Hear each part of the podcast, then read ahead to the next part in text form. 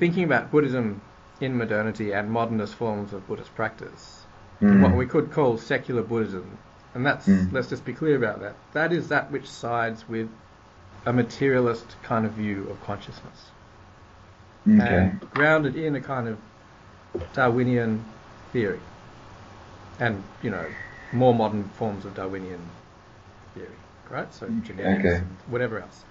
Mm. So when you really anal- when when people from that side really analyze what the human being is, you get a kind of biological narrative. Uh, a project of natural naturalism, naturalization, in other words, yeah. So from that point of view, how would you respond to the claim that people that are engaging in Buddhist practice from that point of view mm. are maybe bracketing out of Buddhism some of the most important elements of Buddhism? So you spoke before about nirvana, whether nirvana is possible or not.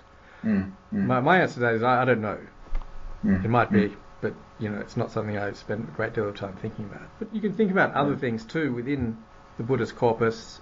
Um, so, mm. for example, within the context of Vajrayana, with there being actually accessible Buddhas and Bodhisattvas and deities and yidams and dakas and dakinis and all these kinds of things. Mm. Um, the notion of the guru, again in Vajrayana, as mm. the actual locus of self transformation, mm. to the point where self transformation is not actually possible without mm. guru.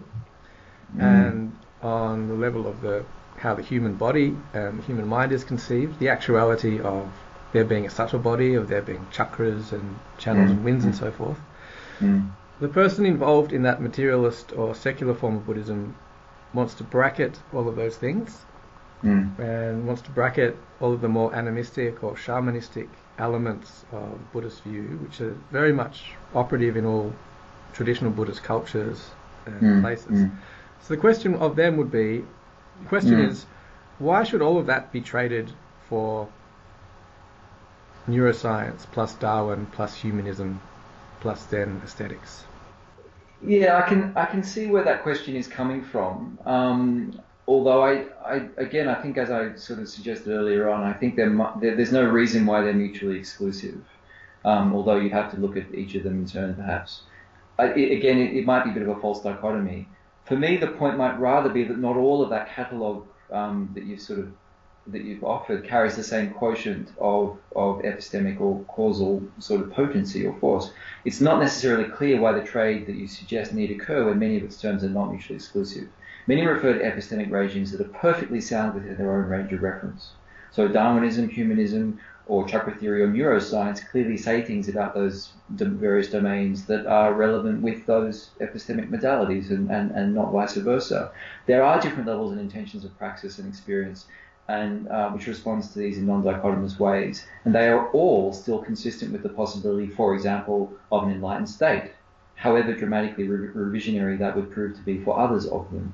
So we wouldn't expect every epistemic regime to speak authoritatively about, for example, the transferential potential and the power of the guru's transmission of truth.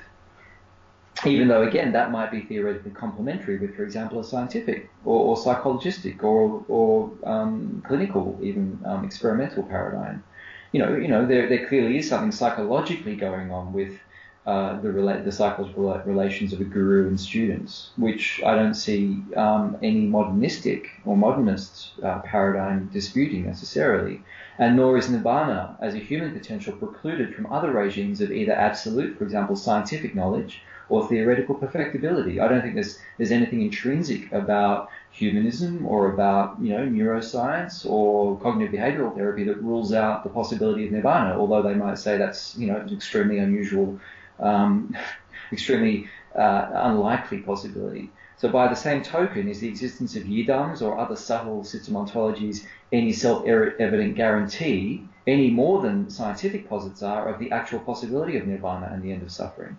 I don't see why yidams themselves need be any more um, you know, um, uh, uh, productive of that than, than a scientific paradigm could be. So, in other words, all these posits are more or less persuasive maps of the actual and possible that, in many ways, in many cases, do not converge on the same epistemic object, and so are not in inherent conflict, although some might be. But then the most adequate means for gauging the truth of any given posit tends to win out in the larger picture of intellectual and religious history.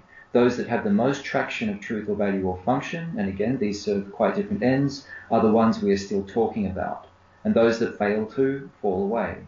So so you know, basically, yes, there might well be many dimensions of, of, of, of a traditional pre-modern Buddhism which are very powerfully productive of, of interesting states for Buddhist practitioners. There are others that might not be.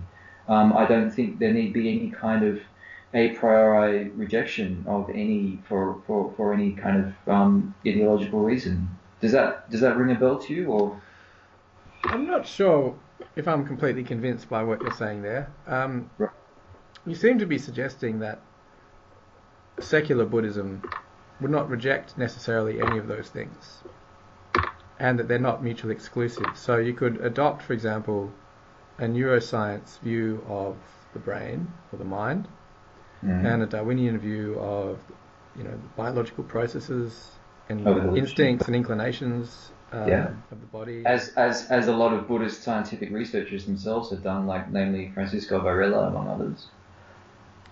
So you could, you, you seem to be suggesting you can adopt all of that and not have any inherent conflict with some of those other more Buddhistic views. Like there's no necessary tension or contradiction between them. Well, look, I mean, let, us be kind of clear. Again, there's a certain amount of confusion here between what we could call, um, you know, culturally conditioned, um, contingent phenomena uh, that belong essentially to what I will, will simply call a religious discourse and Buddhist metaphysical philosophical propositions. Okay, so if you're, I used to live with a lot of Tibetan Buddhists and, and Western Tibetan Buddhists in, in, in on four continents, all over the world, in India, in America, in Europe, all over the place.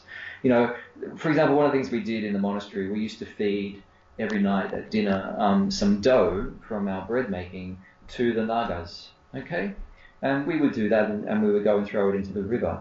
Now, I, am not. I'm not. I don't think that you're proposing that that is some kind of intrinsic element of a Buddhist paradigm necessarily. I would say that you would agree with me in saying that that's essentially a kind of a, a cultural um, item that belongs to Tibetan shamanistic, Tibetan animistic um, folk religion. I don't know, I don't recall any Buddhist suttas that say that it's necessary to feed the Nagas, otherwise there will be karmic demerit. I don't think it's something that we need to put all of our, our, our kind of money on. I mean, sure, if you want to feed the Nagas, feed the Nagas. If you want to meditate with Yidam um, uh, projections of consciousness, then, then follow a tantric path.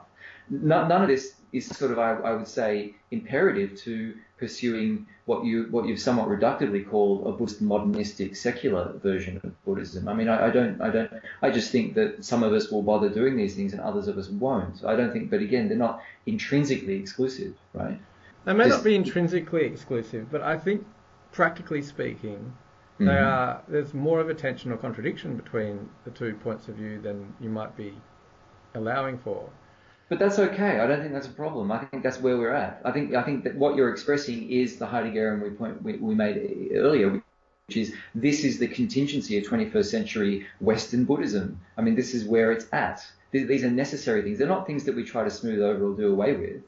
They're, they're, they are the productive points of friction in the dialectic of understanding an ancient metaphysics along with some of its cultural uh, accoutrements with the particular status of Western consciousness in the 21st century, and that's fine. I mean, for me, it's not a problem. For me, it's the it's the juice of the thing, right? And I, I think I think you're, you're, you you you force things into a Procrustean bed when you when you when we assume that we need to be doing one or the other. I, again, I, I reject the dichotomy. I reject the dichotomy. Well, I, and I, I think that preserve it because the very the very logic of holding a certain number of things as cultural accretions and calling them mm. religious folk or belonging to some kind of religious folk tradition. But clearly, some of them are. I mean, clearly, some of them are. Surely, you agree with that. I mean, Nagarjuna doesn't go on and on about about a lot of traditional uh, Tibetan folk religious beliefs. The Buddha doesn't, right? Karma is understood very, very differently across the Buddhist spectrum. I mean, the Theravadins don't think about karma in the way that Mongolian Buddhists do. But all across, right. all the different traditions in all of the shastras and all of the suttas and sutras, there is always a cosmology of different realms of existence. Now, as a yeah, and they're interpreted in different different ways. Some of them interpret them as metaphors, others interpret them as, as, as reified objects. I don't right? think so. I think the interpretation of them as pure metaphor is very much a uh, a late modern, let's just call it Western construction as a way of being able to bracket things which actually don't fit with a kind of more scientific it, it, worldview. It, it, it, might well be, but are you making a normative point about that being a bad thing or not? I'm, I'm not saying it's necessarily well, a bad thing, even to, if it's true. What I'm trying to point out is that you're trying to argue that it's not intrinsic to what Buddhism is actually, well, what is necessary to kind of a successful, efficacious Buddhist practice. And that's certainly a position that I held for a lot of my life. I, I, no, no, I, I, I'm sorry. It depends what you're doing. If you're doing Buddhist Tantra, of course you need to need to take on board and, and you know and, engage in a creative and positive way yidams and, and have a relationship with the root guru and so on and so forth. I'm not rejecting that at all. I'm just saying that I think it, it is really much more of a, a diverse, pluralistic kind of um, field uh, of, of, of epistemic engagement and access than any than any imperative view. I, I, just don't. I mean, if you're doing vipassana, right, which is I would say much more my own um, and, and or Dzogchen type practice, then I don't think yidams are at the center of that. Right? I don't think that's a controversial statement. No, not at all. I, I'm all for pluralism, and I'm not at all attempting to negate the kind of virtues or the mm. senses of liberation that might emerge from mm. kind of secular. Buddhism. But what I'm trying to question what might be lost in lopping off. Well, why don't we get to brass tacks? And, and I'm taking your question on board now fully. Okay, let, let's get to brass tacks and say, okay, let's lop off karma. Let's lop off rebirth. And there are people that do that.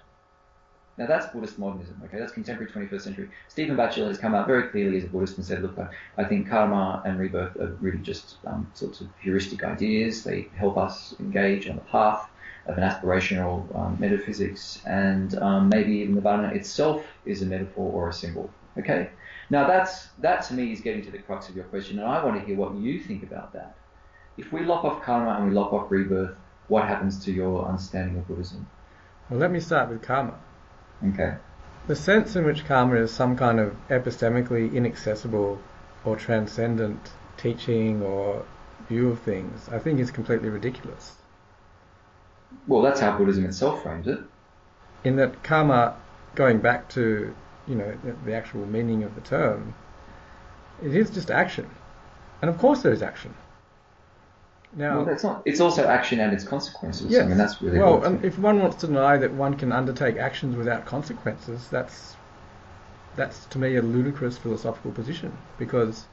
Yeah, but th- that's not what. That's not the issue. The issue is what what are the consequences and whether they deterministic consequences or not. Well, That's I don't the think the Buddhists argue that consequences are deterministic, or that they're easily that even that findable. In fact, if you look at the, I mean, this is what I think is great about the Madhyamaka. They're kind of saying actions have consequences. There is causation, but it's bloody complex, and we can't always tell you exactly what's going to happen. So denying denying that to me seems to be the very pinnacle of idiocy. But again, I, again, I think you're misplacing the issue. It's not that anyone's denying that we hear again and again and again that it's complex, and that in fact, it, particularly in the field of ethics, I might say, and that it's so complex in, in so many cases that ultimately it is inaccessible knowledge, and that you do have to have certain high realizations to even begin to consider it as such, right? That's the issue.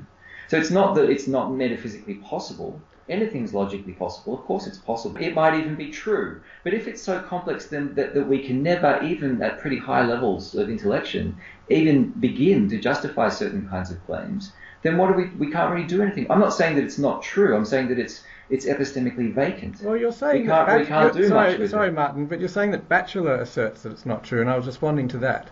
And the response really is, well, you're not going to okay. get a peach tree out of an orange seed.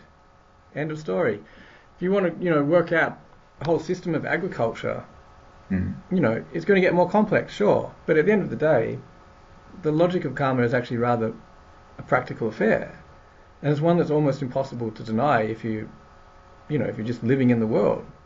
You touch things, you get that are hot, you get burnt. Yeah, but okay, let's let's be a little bit more precise about this. I would I would throw out to you the, the notion that there are basically two metaphysical versions of karma. There's a weak version and there's a strong version. And I would say that the weak version is the kind of empirical, this worldly, um, let's let's say within a single lifetime, psychologically percipient um, and, and observational capacity to see that certain kinds of effects follow from certain kinds of causes. And as you say, it might not even be deterministic, although let's be clear that Buddhism is deterministic about the kinds of effects that come from certain kinds of causes. It says that this will definitely happen if this if this if X occurs. And and let's say that that empirical project of karma is perfectly legitimate. I think it is. I don't think there's any problem with that. I think we all experience that in, in lived life. We could almost call it a form of practical wisdom, okay? It fits in a lot with an Aristotelian virtue ethics and phronesis and all the rest of it. The strong version of karma is questionable, and it says that, for me, it's questionable, and I'm, I'm interested in your, your, your, your view on that. It says that there are certain kinds of effects that that will definitely and certainly have uh, uh causes, uh, consequences in, in, in spatio-temporal distant uh, future events that are absolutely impossible to be determined by this worldly um, ordinary being consciousness, and yet they are completely, you know, um, they are completely constitutive of not just physical, not just mental intersubjective reality, but physical reality, such that, for example, um, the people who were killed in the earthquakes of China, Tibet, uh, some years ago, and I've heard this from a, a, a Tibetan Geshe's mouth himself, um, were were experiencing the consequences of bad actions in previous lifetimes. And the people in the village, literally 15 kilometers down the way, did not die in those earthquakes because they didn't have the same karmic quotient to do so. Now that's a strong that's a strong metaphysical claim. Now you can think that that's true. I can think it's true too, but neither of us have any way of knowing at all whether it is, right? And I don't I don't ultimately see what what fundamental um, you know, fundamental soteriological benefit that's going to have for either of us, frankly. I think it's magical thinking. I think that it's essentially a product of centuries of cultural, folk, religious, soteriological belief, as we have in Christianity, as we have in Islam, as we have in Hinduism. I mean, you know, do we do we believe in out of faith the Hindu caste system just because it's logically possible? Right? These are, these are these are serious problems and and they can have really strong, um, you know, negative consequences down the line. And if we're not responsible about them now, then when will we be?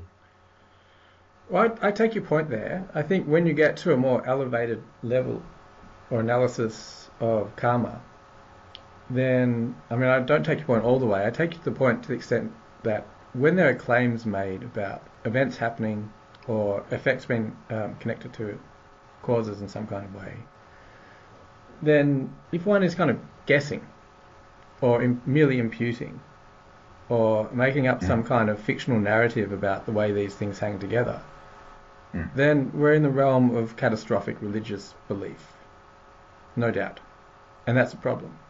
Especially when, you know, there's a kind of uh, normative pressure or moral pressure around all of that. So this is the sense in which it might all operate as a way to kind of make people more moral or you know turn them into more just human beings because they fear the law of karma affecting them. Or indeed turn them into unthinking morons who aren't yeah. capable of thinking for themselves. So, okay, so there's that problem there, which is, um, uh, let's say, a purely fictional or merely imputed claim about karma. Which is taken to be literal truth. Which is taken to be literal truth. Okay, and there are certainly those sorts of things going on in Buddhist literature. Um, and Buddhist practice from my own experience of, of being 10, 10 years all over the world in a, in a Tibetan Buddhist institution. Sure. But then let me give you some other thing to contemplate on that same level. Yeah. And it, it hinges on this notion of an epistemic vantage point, which actually does see more deeply and more penetratively the relationship between, what's it called, the relationships of causation.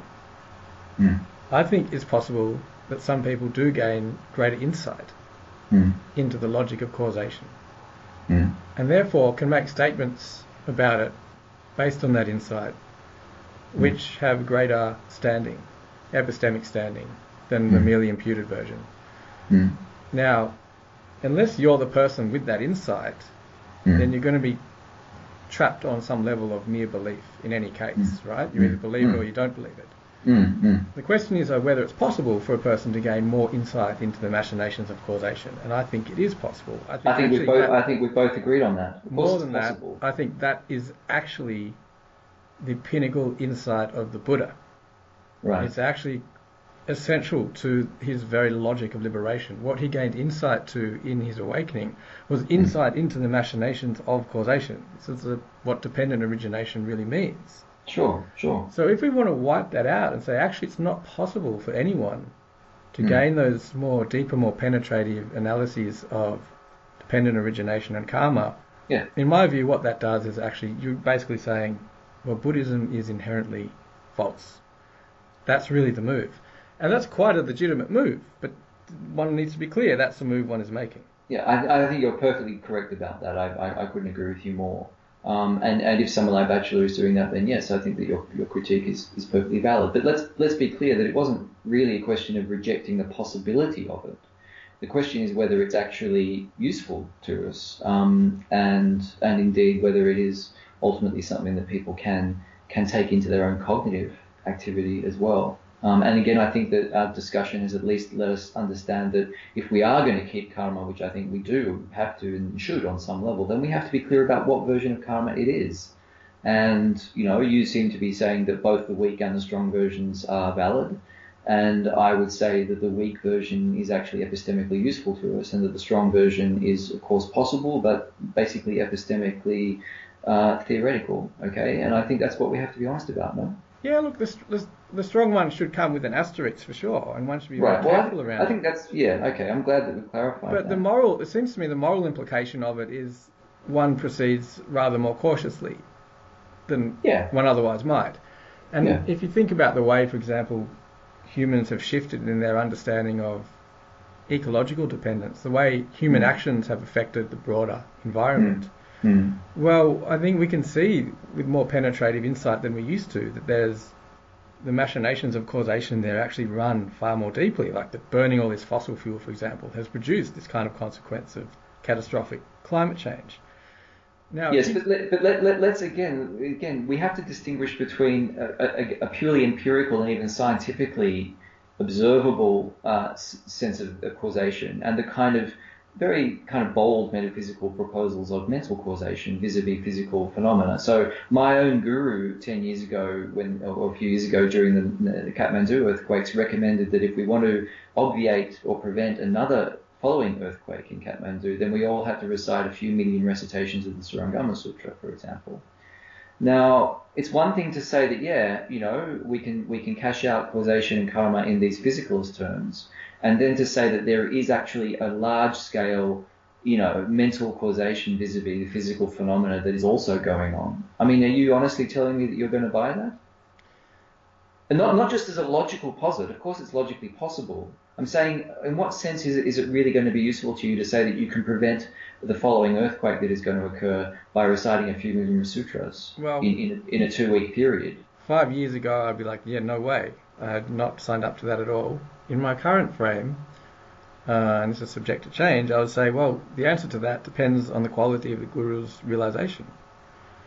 If the guru is, is again, going back to that distinction I made between a merely imputed sense of causation, where mm. there's some kind of fiction taking place, and that that advice would you know be involving that kind of fiction, then yeah, that's terrible and should be dispensed with.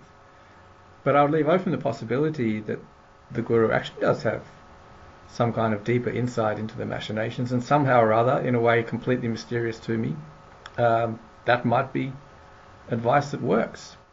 No, but so, but no, but the, the, the, the critical point about the advice is that he's asking us ordinary mortal unenlightened beings with relatively standard intellectual access to these things to, to perform certain actions that even on a purely relative uh, unenlightened level are going to have determinate effects, namely the prevention of another earthquake in Kathmandu, tens of thousands of kilometers away.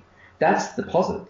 That's the posit. I mean, you know, I mean, let, let's grant that he is a highly realized being of some kind. You know, that might well be true. The posit is that our actions, the recitations, the verbal recitations of sound, of phonemes, is going to have this hard metaphysical effect on the architectonic structure of the geology of, of, of, of Nepal That's the proposition, Toby. Framed like that, it sounds like an incoherent response, right? But well, well, this is this is the thing. I mean, I mean, this is this is this is the gauntlet that we're thrown, right?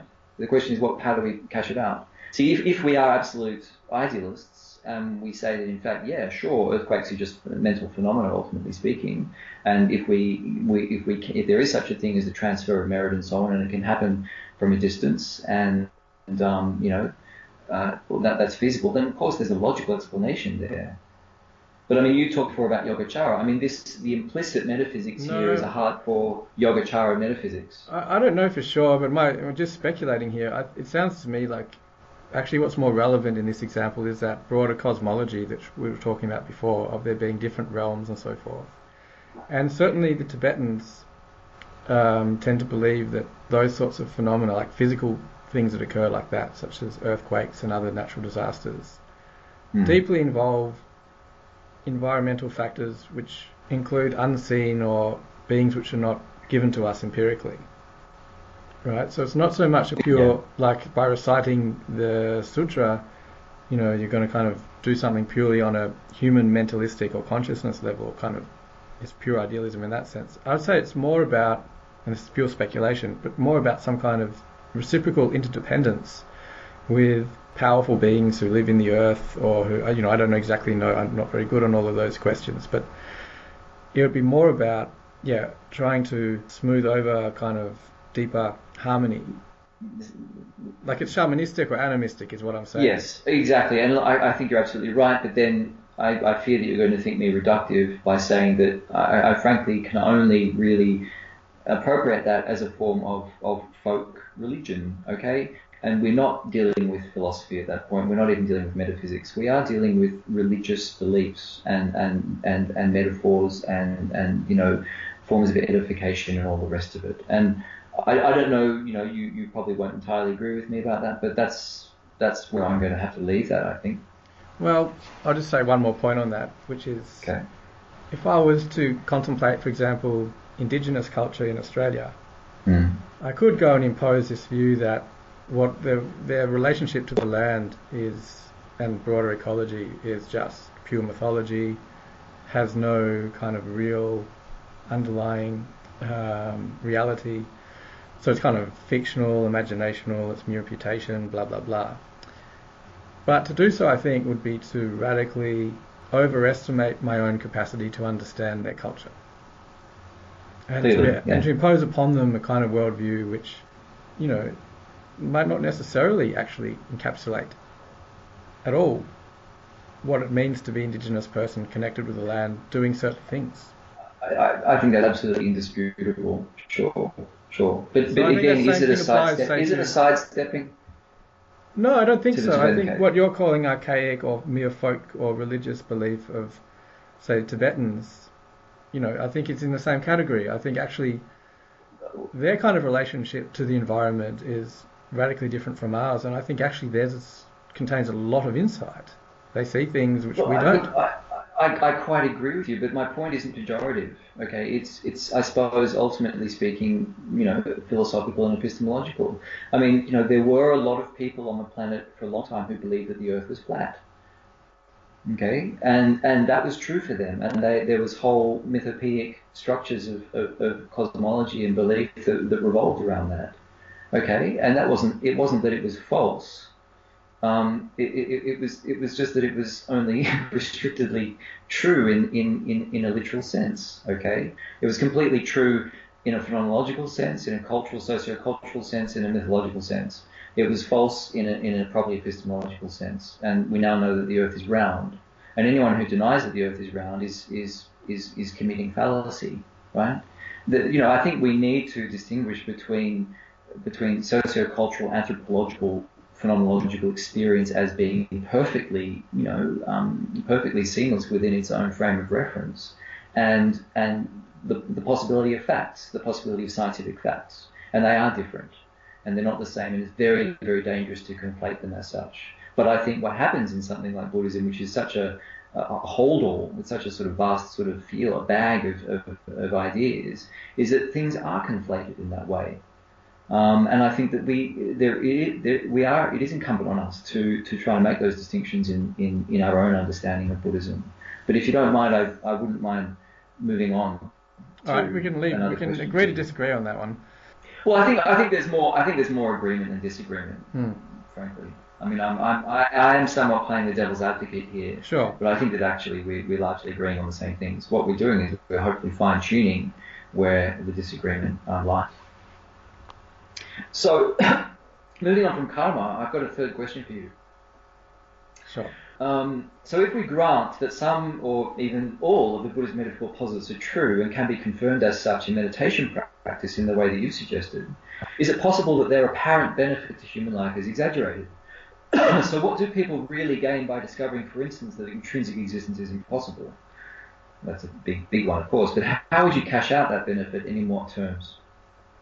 I think a very firm distinction needs to be made between a, a mere intellectual, I'm going to sound like a real orthodox Buddhist, I'm sorry, but a, a mere intellectual understanding of, of emptiness or lack of intrinsic existence and an actual direct experience of it. Mm-hmm. no, I mean the latter. I'm talking about the latter. Yeah. Oh right. Well, you know, so what the question is: to, uh, is it really not as beneficial? Well, well no, no, I'm not. I'm not. I'm not. I'm not. Um, um, I'm not leading the, the, the, question. I'm not leading the witness. I'm just suggesting, you know, let's say that they're true, and let's say that um, uh, that they, as you've suggested, that, that they're totally um, confirmable as such. Um, what actually? How do you cash out their benefit for a human being, a, a finite human being? Well, to answer that assumes that you know I, I can I'm on the bhumis or something, which I'm not. So, you know, I suppose we have to take as um, some word, in some way authoritative the notion that there is some categorical shift that occurs when someone mm. steps onto the first bhumi and actually directly realizes emptiness mm. for the first time. Now, mm. the, the problem is really that that's actually a very rare attainment there aren't that many people mm-hmm. around that have, you know, in this, in any given generation, that are actually able to speak from that point of view. Mm-hmm. So it means, you know, we're speculating about what kind of benefit might follow from achieving that. Who's to mm-hmm. say? I'd imagine it would be it would be rather beneficial, but I'm only guessing, aren't I? Okay, that's fine. So we can be clear that you're really guessing about that. Yeah, I mean, um, you'd better probably better to ask a, you know a real bodhisattva if there, if such a thing exists. You know that they could answer that. These are the benefits. But but okay, so that's fine. I mean, I'm happy to leave it there. But then again, we can say that uh, by the same token, um, you know, this is a major premise on on which praxis uh, starts and and yet we are essentially guessing about the, the, benefit of the whole thing, whether we're talking about nirvana or, or accessing high level realizations. And oh, so on no so doubt. This is a huge problem of Buddhism per se. Right. It's asking okay. a ridiculously enormous undertaking for anyone who engages with it. I mean, we're talking okay. about doing something far more difficult than becoming even a brain surgeon or something like that. Okay. And well, I'm glad, I'm glad we can be straight about that. And like with it's the amount of work and, and, and diligence required to kind of get there is, is absurd. It's hmm. ridiculous. I quite agree. I mean, I think I even answered, I said much the same in my first answer to you. So, Martin, what do you think the cost is for those who adopt Buddhism from non-Buddhist cultures, broadly called mm. Western Buddhists? What's the cost mm. of them adopting wholesale and without much critical analysis all of the hmm. axioms and beliefs of particular traditional forms of Buddhism?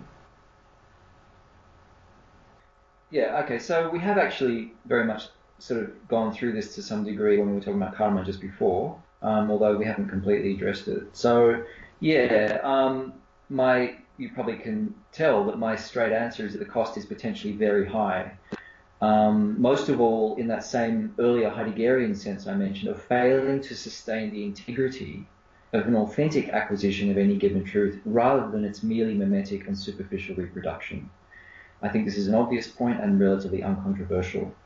Now, that's also a philosophical point, I think. On the other hand, a religion per se, able to be adopted by a foreign culture as such, is not merely a catalogue of truths or even mythopoeic forms of absolute aspiration. Religion is, I would even say, primarily a socio-historical system of immanent edification serving human, all too human needs and ends, and with all legitimacy. Okay, it's a cultural project. It's an intersubjective project of culture and social life. The same can be said of any religion still offering some dynamic traction on the universal need for belonging, for succor, a community of like-minded souls, all of whom fear death and all of whom need love. But from the philosophical vantage, that religious function is not sufficient, and a more nuanced hermeneutic as well as rational interrogation is still required, if a metaphysical and not merely social edificatory truth is to be won. And that philosophical truth as it was for Kierkegaard or Spinoza or any number of irreligious yet inherently religious thinkers, might well demand a deep revision or even repudiation of the prior terms of what is taken as significantly real. And in that case, philosophical revision is primary, simply because there is no other discursive means for the renewal of primary truths. It's not as if shepherds, or however virtuous or blessed, they may be, um, you know, uh, carpenters or, or, bricklayers are going to be able to provide that essential service of transhistorical intellectual continuity. And perhaps the worst enemy of any church is its decline towards ossification, precisely where that renewal has been denied. I think this is as true for Buddhism as a religion as any other, though there are some philosophical inbuilt checks against this failure in the Buddhist insight into the illusion of intrinsicality, so that revisioning is almost guaranteed in it in a way that is often amiss in monotheistic or revealed religions. A fairly large answer to your question, but um, that's how it cashes out for me. So let me just uh, paraphrase you there. Are you saying that um, the primary cost is things become static?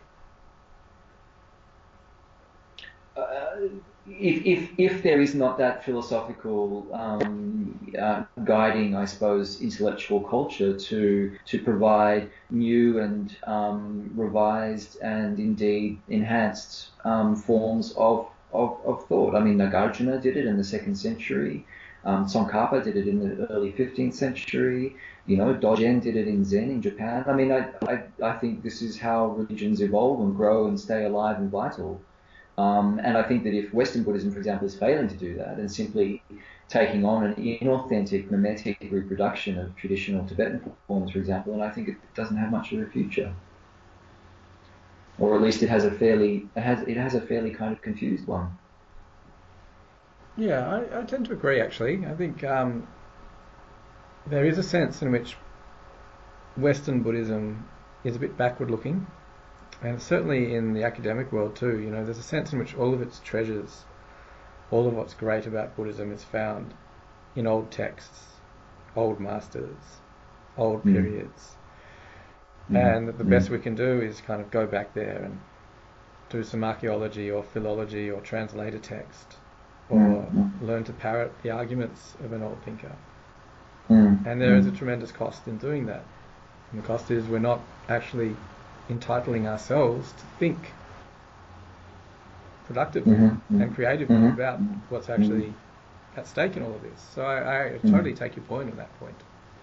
Mm-hmm. Um, I think there's a few other things to consider, though.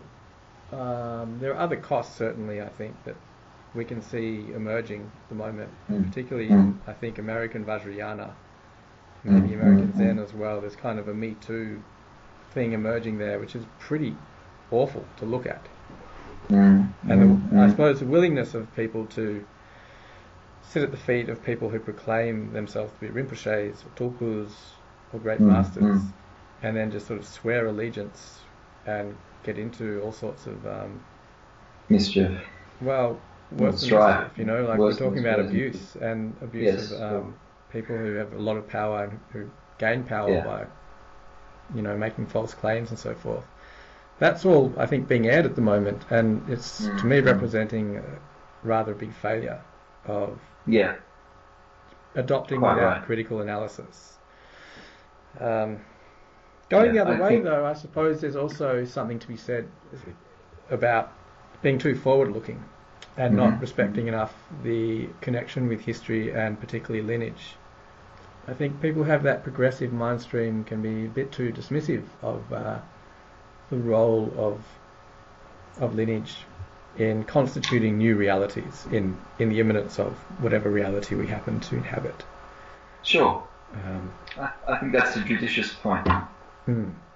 Well, we're, we're agreeing. Okay, something's not We're right. agreeing. We're agreeing. Look, I think it's also a good segue into my fourth question, which is another devil's advocate question. Do you mind if I, sure. if I move on? Okay, so my fourth question is there seems to be a theoretical and existential disjunct between a number of Buddhist metaphysical posits, well, I'll take the example of non self, and the phenomenology of subjective experience. That is, most people do experience themselves as unitary and unique subjects in some sense.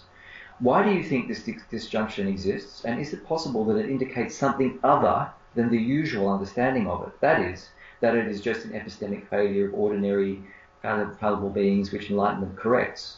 Is it possible that, on the contrary, and I'm kind of going to, speaking to you as a former Nietzschean Toad, is it possible that on the contrary the disjunction exists because some of the posits are simply imaginary, philosophical inventions with no real basis in reality? That is, that religious claims might well be manufactured.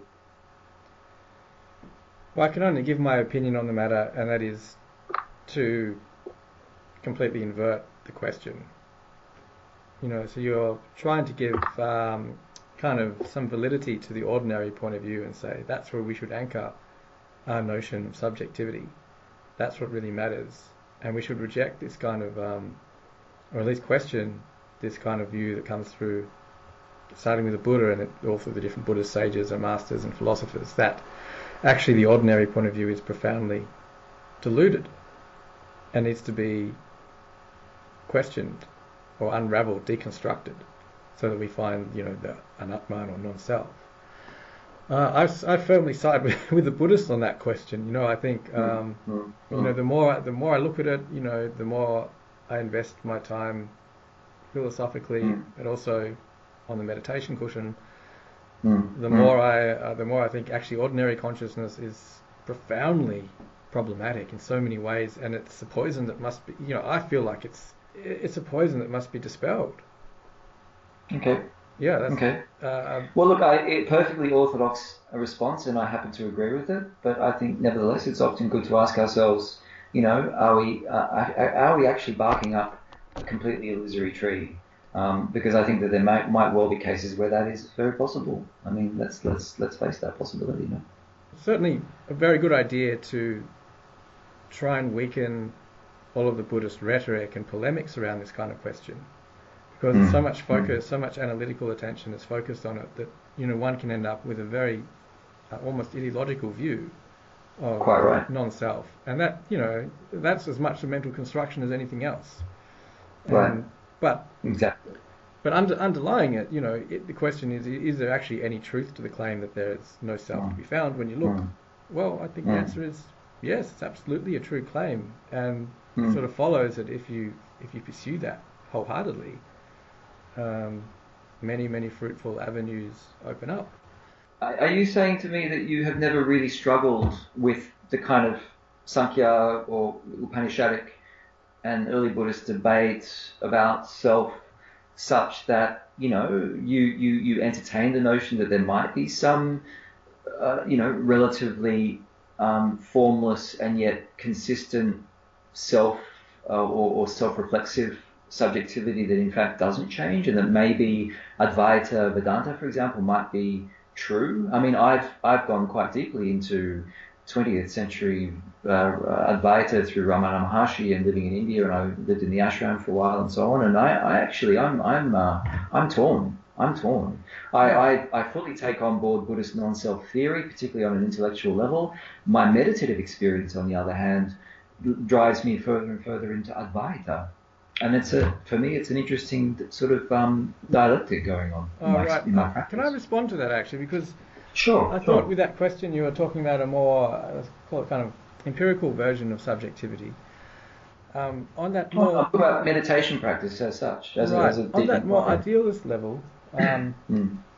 No, I, I, I have looked into that, and uh, you know I remember reading Shankara not that long mm, ago. Mm. And, um, you know, Shankara of course, was charged with being a crypto Buddhist. And uh-huh. my honest opinion is it's also much semantics on some level. Yeah, I agree. I'm sure yeah. I'll be charged with heresy for that. But um, when we're talking about actual meditative experience of, you know, Mm. the, the kind of, it's called the quintessence of mind or whatever you want to call it, Mm. Mm, mm. whether you call it anatman or atman, actually I think it's rather arbitrary. Semantic. Yeah. Yeah, yeah, okay. But then, but then that does beg a little bit of a philosophical question as to what what actually is it, right? I mean, you know, to me it feels like something that is both atemporal and and so in that sense permanent and and unchanging. And um, if if any if there's a good word for that, then Atman is a perfectly good signifier. You know, certainly non-self isn't what it, it's not like it's not an absence, it's not a negation, it's a it's a it's a felt experience, right? But, but perhaps we can I don't know perhaps we can leave that there. I don't, I don't know. Do you, do you have any? I, I'm really happy to leave that as a something Okay. that becomes a problem when one enters philosophy, but it's not so much a problem when one's just dealing with uh, one's actual meditative experiences. Yeah. Okay then. Well, maybe we move on to question five. Okay, so um, you've been in the terrain of philosophy for what? How long? A number of decade or two now. No, no, six years. Six years, right? Yeah. Well, I'm wondering the the degree to which um, committed Buddhists ought to be acquainted with particular non-Buddhist philosophers, particularly European philosophers. Do you think Yeah. that's healthy and productive? And if so, which European philosophers do you think one should engage with or come to be informed by? Okay, yes, totally. And I'll give you my prepackaged spiel. Um, there are many possibilities that could provide equally as compelling syntheses of needed critical and productive thought. First, um, political theory. I would tend toward a much more politically nuanced and theorized Buddhist social theory, where a Marxist or post-Marxist Buddhism looms large. What does the absolute emancipatory Buddhist project imply for a relative or regional emancipatory project of political intervention? Also, um, second, and related to that, and just as urgently, a synthesis between non-self theory and a post-Foucauldian archaeology of the historical constructedness of various dynamics of self, whether they be racialized, gendered, normalized, or pathologized self, and so on, seems to me essential and complementary to the insight that all such constructions are by the same token non-intrinsic. But the relative side of non-intrinsicality and how it is actually manifested is sorely lacking in Buddhist theory of non-self. Um, similarly, Buddhist ethics can gain from an explicit understanding of the ethical and political interface of biopower and thanatopolitics with Buddhist conservatism and sexism, particularly in view of the social anthropology of Buddhism in its coexistence with so many really heavily repressive Asian states. Um, I've had experience in Myanmar, also in Vietnam, and we can talk a lot about that. So finally, perhaps, a lot has been written on the Heideggerian points of convergence between ontic ontological and authentic inauthentic Dasein in a way which seems still incompletely productive for Buddhist two-truth theory, among other things. Um, and, and now finally, a deeper engagement with philosophy of science generally, and technoscience in particular, seems to me an obvious interlocutor with the emancipatory project of Buddhist soteriology. That is, if the very notion of the human is already in deep flux, then what does an absolutizing doctrine of awakening from ontological illusion have to say about the ontology of the transhuman? It seems to me that there are literally hundreds of possible synthetic avenues of inquiry between Western, particularly continental theory, and um, Buddhism. The strange thing is that so few of them appear to be being taken seriously up. Yeah, well said. It is, you know, to speak to some of those concerns, I think it is actually a structural, there was a structural reason behind some of those um, areas of comparison not gaining that much Mm. attention. There, there was actually quite a lot of interesting work taking place more in the 20th century. You know, Yeah. the University of Hawaii and through philosophy East Yeah. West and so forth. I think Yeah. a lot of those threads have more or less run aground basically because to get funding these days, you can't really launch a project based on, well, let's look at, say, Nagarjuna and Heidegger and do a comparison. That's not going to fly for a, you know, What can, what does um, institutionally fly? Uh, would you say? Well, things tend to need a kind of practical or applied orientation. So, if you're looking at, say, you know, something that might connect Buddhist ethics with AI, you know, Mm. has very might have some kind of practical implication, and that you know is likely to be funded. Mm. Because- Well, presumably, presumably because AI is some kind of hard science technological research development program, which which everyone recognises as being intrinsically important for human society? Well, it's more that you know you can potentially get outcomes from it, whereas mm. you're looking at you know Heidegger and, and Nagarjuna or something like that, you might get very interesting philosophical outcomes, but mm. not mm. outcomes in a way that the bean counters find very very enjoyable to um, countenance. So Mm. Yeah, there's a structural mm. shift that's taken place in the last few decades, which has precluded a lot of those very interesting threats, and I think it's a terrible shame. But maybe they'll emerge in other ways, you know, in more informal ways. Or can we point to the analytic elephant in the room here and and sort of ponder why it is that analytic academic philosophy has a perfectly flourishing relationship with academic Buddhism and seems to be basically um, monopolizing the field? Is that too much to say? No, I mean it's it's profoundly true. Um, right. Well, why is that? What is it about analytic thinking as such that seems to trump continental uh, appropriations of Buddhist thought? Well, you know, you really need to do kind of genealogies of um, mm. how philosophy has taken place, especially in the Anglosphere, but it's spread beyond the mm. Anglosphere. You know, in the last few yeah. decades as well, and it, you know, it comes down to yeah, it's a, it's a genealogical consideration. It's just the history of what counts as legitimate or good philosophy in the last 50 to 100 years has mm, been that mm. branch, and increasingly that's where all the jobs are. So if you're outside of that, you're going to be marginalised. And uh, you know, is there any good justification for that philosophically? I actually don't think so. But mm, I agree. You know, what can be done about it? That's the nature of a kind of hegemony, I suppose. Once the hegemony is up and running, it's up and running and it dominates. Yeah, yeah, but uh, in a way, that's that's the very question at stake. So, I mean, can I still get your thoughts though on what you might see as potential philosophical problems with an analytical um, um, hegemony of, of Buddhist, you know, philosophical thinking, for example? I mean, can you see there being actual serious problems with that potentially in some way down the track? Well, the big problem, and maybe this also applies to the continental, but I think especially with analytic approaches, mm. is hmm. you have to be fairly specialized and familiar with all sorts of technical jargon to even mm. countenance um, what's being read and published and written mm. and hmm. talked about. So, in hmm. other words, you're only ever going to, these philosophers are only going to be speaking to a very, very select, small bunch of people who are also trained in that kind of technical language.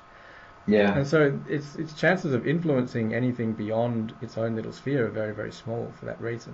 But I, I think there's actually a, a, properly philosophical correlate to that, which is even more more problematic, um, which I think we've touched on before. Um, sorry to break in, but I but it seems to me that um, analytic the analytic appropriation of Buddhist thought makes a very dangerous kind of um, what would you call it um, elision in bracketing in bracketing out the sense in which Buddhist thought is an intrinsically lived uh, yogic, experiential, social, socio-cultural phenomenon, and not just a metaphysical paradigm. Um, and and to the degree that it remains sort of put in in the academic metaphysical ghetto, um, it actually deeply misrepresents the whole nature of Buddhist thought. I mean, maybe that's painting it with a broad brush, but what would you say to that? Uh, I think that's largely true but in the same breath, I also respect what's going on there. Like the absolutely, absolutely. The, um, I mean, Garfield's work, for example, I think is, is really excellent. And, As his Priest's, I couldn't agree with you more. And the, you know, both of them have helped me tremendously transform my own understanding in ways which, you know, I'm incredibly grateful for. So Likewise. I don't want to devalue that approach or that work. I'm talking more about it as, a, as an overall project as such like like thinking in terms of decades or you know like the trajectory of, of, of, of, the philosophical genealogy that you were pointing to? I think I think yes, I think it clearly needs to tend more in a phenomenological direction, and mm. who's to say it won't? You know, I mean, I think isn't isn't isn't political theory really the, the, the paradigm at stake for you in your own work? I mean, don't you see that a Buddhist political theory is a make or break uh, kind of proposition? Uh, look, I, I, see that as a very long-term project, and you know, it might it might start working well after I've passed away. You know, because there's yeah. so much work to be done. Uh, yeah. Yes, I do truly, um, I truly believe it's tremendously fruitful to to push Buddhism in that direction. Um, mm, mm. At least Buddhism at the university level in that direction. But uh, mm. it's a huge Mm, project, and you know, it's going to require a lot of minds working very well to get any kind of traction on it. So, Where there's a will, there's a way. mm, Okay. Well, look, thanks for that. Um, I wonder if I could throw out, throw at you a last question. yep. Let's wrap it up with a, a last question, Martin. Okay, mate. Well, uh, my fifth question was in the 20th, 21st century, there are many issues for the self and its society which call for real concern and action. We could mention racism, sexism, uh, gender issues, socioeconomic inequity, structural violence, and so on. Do you think Buddhist metaphysical goals are apt responses to these ubiquitous problems? Is it possible that a Buddhist focus on non-self, emptiness, or even compassion is in all cases relevant to approaching these? Can such posits ever function as a universal panacea for intractable conflict? Should they, and is that what they are in fact designed for? Or do human cultures ideally need a context-specific therapeutic diagnostic approach to alleviating suffering? In which case, universal religious claims, such as those of Buddhism, are in some real sense restricted, and perhaps in some cases even irrelevant to that end. There's a lot of different questions going on within there, so um, I'll try and they're a bit reductive and Yes. precise. Um, the the short answer is, of course, not in all cases. Yeah. Uh, I think Buddhist metaphysics can make a uh, and ethics can make a huge contribution to political discourses and political action, Mm. and it should be on the table. Mm. but certainly should be on the table in the contest, sorry, in the context of contestation with other kinds of frameworks. So Yes. it's not ever going to be a universal panacea. Mm, Um, mm, mm. It's going to be something which has something to contribute in the sphere of political contestation. And I think it's definitely the case that political theory and uh, political philosophy is Eurocentric you know, Mm. and we um, a lot of the cues come from the tradition of liberalism, which has now spread globally, Yeah. and also beyond that, you know, the socialist tradition, which has its roots in, in Marx and, and before Marx, but also clearly European in orientation. yeah. Some people make appeals to classical Greek and Roman political thinking. Mm, but- mm. Generally speaking, even though we live in a globalized world, we don't tend to take Mm. seriously the ideas of India or China or other places Mm, as mm, mm. potentially useful and fruitful for resolving some of our political problems. And Absolutely. uh, I, I think it's just unequivocal that um, that Buddhism offers many interesting insights, which are directly transferable to that realm of political contestation. Mhm, mhm. Um, I also just take a little bit of issue with what you, you you framed Buddhism as kind of offering religious or claims grounded in kind of religious predication. Mm. I don't think that necessarily is the case. I think we're dealing more with claims about the nature of reality and the nature of human subjectivity, which are in the realm more of metaphysics, ethics, and moral psychology, philosophy. Yes, but, but as such, they have universal extent, presumably. well, I mean, And, and if and, and if they do, then presumably they apply across the board in every case. Well, as an advocate for many of them, yes, I'll kind of argue for their universality. But in the Mm. same breath, as soon as I do that, I'm going to come up against, you know, 20 different competing claims, That which was will my point. deflate the very logic of universality. Yeah. So it can't be universal in the sense, unless you want to kind of impose a global Buddhist theocratic order, which maybe Right. might be tempting, but you know, clearly is a fantasy, and I don't think even if I could choose it, I would choose it. Um, Right. The fact that we're in a pluralistic context automatically implies that universality of Buddhism is not going to stand. Um, Right. Yeah. So does that then um, raise the question of whether, um, in fact, practically and theoretically, what we're actually talking about is a is a syncretic Buddhist um, pluralistic theoretical framework as well, like of necessity, um, and that any attempt to presume and preserve, uh, for example, an original, pure, authentic, um, true Buddhist theory as such is, is, is literally for the same reasons um, illusory and false. I mean, that's a, it's a, it seems to me to be a, a quite a quite a strong distinction to make that we have to make.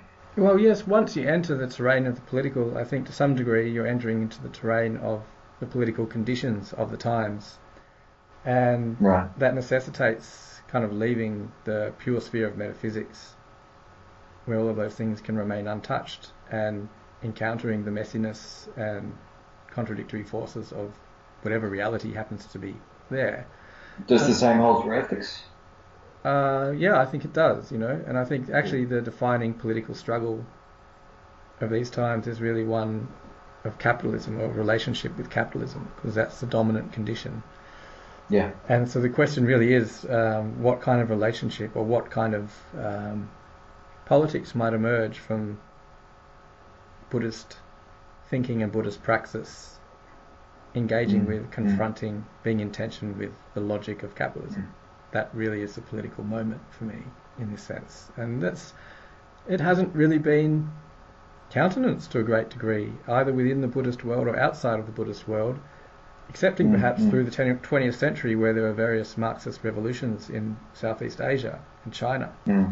Mm. So it has confronted these issues of political economy kind of in the very messy real world of the polis, but um, not so much on a theoretical level. And I think that's where it's there is actually something tremendously fruitful to be cashed out and thought of but you know, there's a lot of work to be done to do so. Look, I, I couldn't agree with you more, and I think that's really well said. Yeah, and I, I would extend that to various forms of um, social political issues as well, and um, issues of violence, issues of justified war, and, and, and, a number of other things. I think it's a it's a it's an important issue. No doubt, and um, maybe at a later date we'll get your insights into some of those questions because um, the listeners may not know, but Martin is just about to submit um, his dissertation on the ethics of killing within the context of, of Buddhist ethics.